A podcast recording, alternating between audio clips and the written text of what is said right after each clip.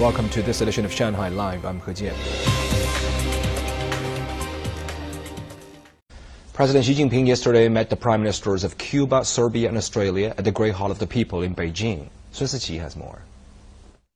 While meeting Cuban Prime Minister Manuel Marrero Cruz, Xi noted China and Cuba are good friends, comrades, and brothers. Xi said China welcomes strengthening bilateral cooperation, especially in the fields of agriculture, tourism, health, science and technology, information, and communication. Marrero said Cuba is willing to work with China on the Belt and Road Initiative, deepen practical cooperation in various fields, as well as strengthen communication and coordination in international and regional affairs. While meeting Serbian Prime Minister Ana Brnabic, Xi said China and Serbia are iron friends who have stood together through thick and thin. He called on the two nations to build and operate major projects as well as promote the early start of the China-Serbia Free Trade Agreement. Brnabic said China had become Serbia's largest investment partner, noting Serbia looks forward to continuing mutual support with China and deepening cooperation in science, technology, culture, and other fields.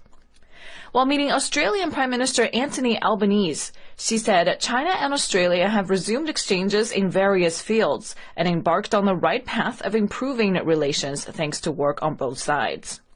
Xi said in the Asia Pacific region, China does not engage in exclusive cliques, bloc politics, or camp confrontation. And China is ready to carry out more trilateral and multilateral cooperation with Australia to support South Pacific countries in maintaining peace and stability in the Asia Pacific region through openness and inclusiveness. Albanese said, as Australia and China have different political systems, it's normal for differences to occur, but these should not be allowed to define the relationship. He added, Australia and China share extensive common interests, and dialogue and cooperation is the right choice. Life. Luxury brands facing pressure from the global economic situation are using the CIIE to push deeper into the Chinese market. Zhang Shixuan reports. This year bringing 12 of its brands, LVMH is participating at the China International Import Expo for the fourth time. Two of its brands are joining for the first time. Some of them feature products with a distinctly Chinese style, created in partnership with local artists. We value very much the relationship that we have with our Chinese clients and our Chinese partners and we really see it as a partnership growing over the years. Chinese consumers are one of the more discerning and the more well educated about luxury in general and our brand. So uh, in terms of future strategy, uh, we will continue to invest on, uh, I would say, local events. So uh, we want to continue to deploy specially made experiences through product, exhibitions, shows, as well as infrastructure.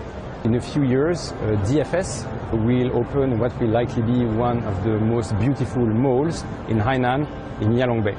The multinational conglomerate now has more than 1,300 stores in China, covering 46 individual brands.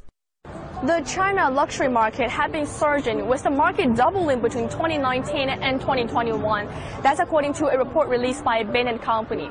But that growth streak ended in 2022 when the personal luxury market contracted 10% year on year. Nearly every luxury category and most brands experienced their first major declines in five years. But the report says the year 2022 was a reset, not the start of a major downturn. So that growth will resume this year now that China has lifted all its travel restrictions. We've been with the Coach brand for the Tapestry Group in China for more than two decades. You know, we have experiences ups and downs, and we know that it will be like that. We don't see China only as a market. We see China first also as a source of inspiration, as it was exemplified many, many collaborations that we are doing with Chinese designers and Chinese artists. Now the market may be a little bit more soft, but we're still very, very, very uh, optimistic about the, the, the, continuous growth. We, we discussed and we disclosed last year, we committed to open 100 stores over the next three years, and I'm very pleased to record now that for the fiscal year, which started in July 2022 to June 2023, Tapestry opened 37 stores. So we are very well on track, and we continue to have a very, very strong optimism for the Chinese economy. Tapestry brought new spin-off brand to the Import Expo for the first time this year. with all products made from recyclable materials to highlight its commitment to green development. Yan said that the company is also engaged in finding new partners, including more from China. Zhang Shixuan Talks. The transfer of wounded Palestinians from Gaza to Egypt for medical treatment, as well as the exit of foreign nationals, resumed on Monday after being suspended for three days. Stephen Rancourt tells us more. Earlier on Monday, the government media office in Gaza said that any efforts to take convoys of wounded to the Rafah crossing and into Egypt must be accompanied by Red Cross and United Nations vehicles to ensure their protection and safety. It took four failed attempts before Susan Bessio was able to get through the crossing and escape the aerial bombardment of the Gaza Strip. The 31-year-old Palestinian American is just one of several hundred foreign passport holders allowed to leave the enclave through the Rafah crossing. My passport stamped from the Palestinian side, waiting to board on the bus to be evacuated on the Egyptian side. This is one of the toughest days of my life. To be leaving my family, my friends, and my hometown. Israeli warplanes on Friday struck an ambulance convoy carrying wounded Palestinians to the Rafah border crossing, killing six people. The Israeli military said the ambulance was being used by Hamas fighters to transport militants and weapons, adding that several Hamas fighters were killed in the operation. The exit of the wounded, as well as foreign passport holders out of Gaza, was suspended following the incident. The Israeli military said today that it has taken control of a Hamas military stronghold in the northern part of the Gaza Strip. The IDF reported they had struck two cells as well as a number of militants in a building adjacent to the Al Quds hospital. UN Secretary General Antonio Guterres said Monday that the unfolding catastrophe in Gaza makes a humanitarian ceasefire more urgent with every passing hour. Gaza is becoming a graveyard for children.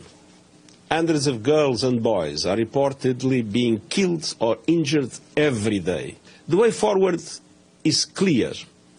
A humanitarian ceasefire now. All parties respecting all their obligations under international humanitarian law now. Both Israel and Hamas have rebuffed mounting calls for a halt in the fighting. Israel says the hostages must be released first. Hamas says it will not free any hostages or stop fighting while Gaza is under attack. Well, there will be no uh, ceasefire, general ceasefire in Gaza without the release of our hostages. As far as tactical little pauses, an hour here, an hour there, we've had them before. I suppose uh, we'll check the circumstances in order to enable uh, goods, humanitarian goods to come in, or our hostages, uh, individual hostages to leave. Netanyahu also said that he anticipates Israel will have the overall security responsibility in Gaza after the war ends. Stephen Rancourt, Shanghai Live.